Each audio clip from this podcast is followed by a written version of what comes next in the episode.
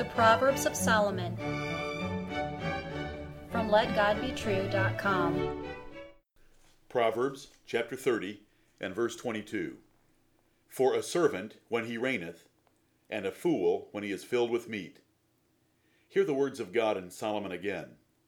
For a servant when he reigneth, and a fool when he is filled with meat.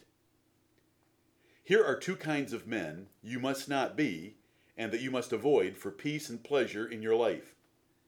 When men are promoted beyond their ability, their training, or their birth, they will be intolerably arrogant or incompetent.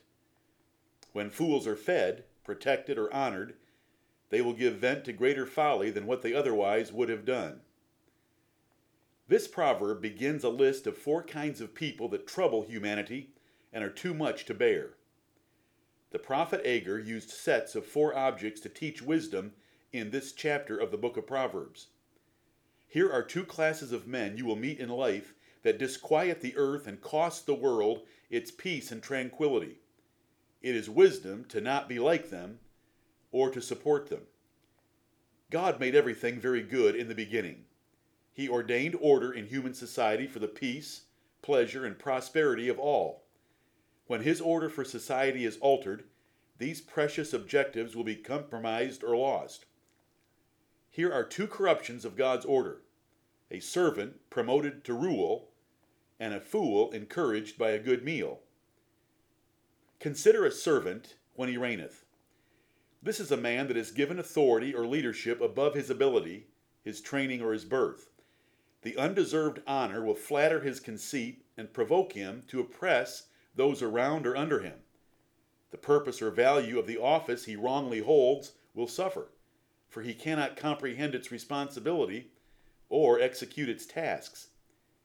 God made masters and servants. It is an evil error to reverse this order, no matter how noble it might sound. The responsibilities of the one far exceed the abilities of the other, exposing the folly of reversing their place in society. It is God's judgment when this corruption of authority is widespread, as you can read in the first 5 verses of Isaiah chapter 3. It is seen today in labor unions, politicians, employee committees, deacon boards, political polls, spoiled children, HR departments run amok, and so forth.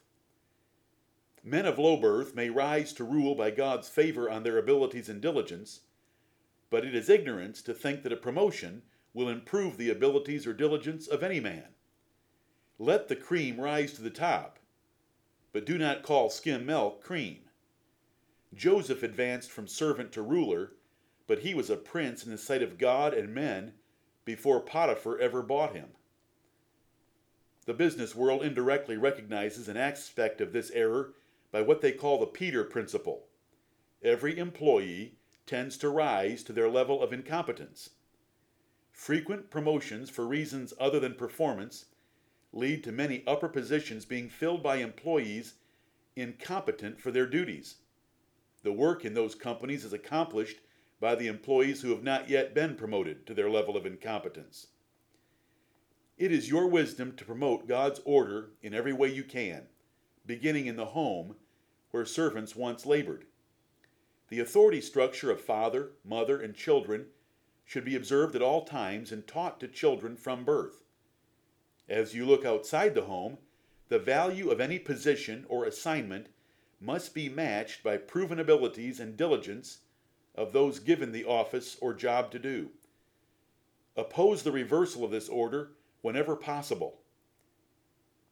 Consider a fool when he is filled with meat. A fool is a person who does not fear God and stubbornly thinks himself right and wise. Fools are bad enough without a full belly, and wisdom demands that you avoid them, deprive them of any honor, and punish them whenever you can justify it. Proverbs has many verses regarding the treatment of fools. Prosperity and pleasure are a curse to the fool, for they flatter his depraved soul and cause him to boast and offend even more.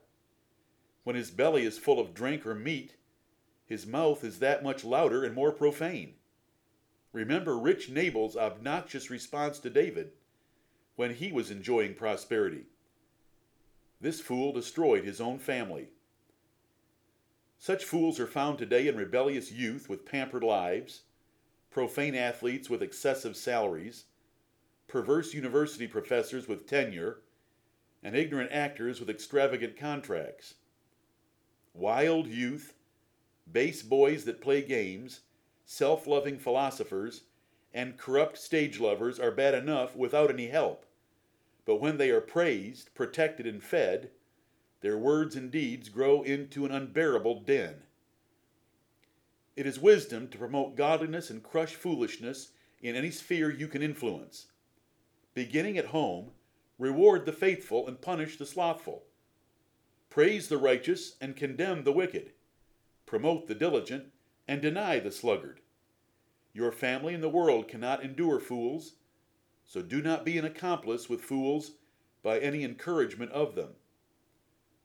Let every man love God's order in society and maintain the necessary and profitable distinctions between masters and servants, of all kinds and all offices, wherever possible. Let fools find no comfort, friendship, help, or support from you. Expose and deny them where you can. Your peace and tranquility, and that of those around you, depend on it. Amen.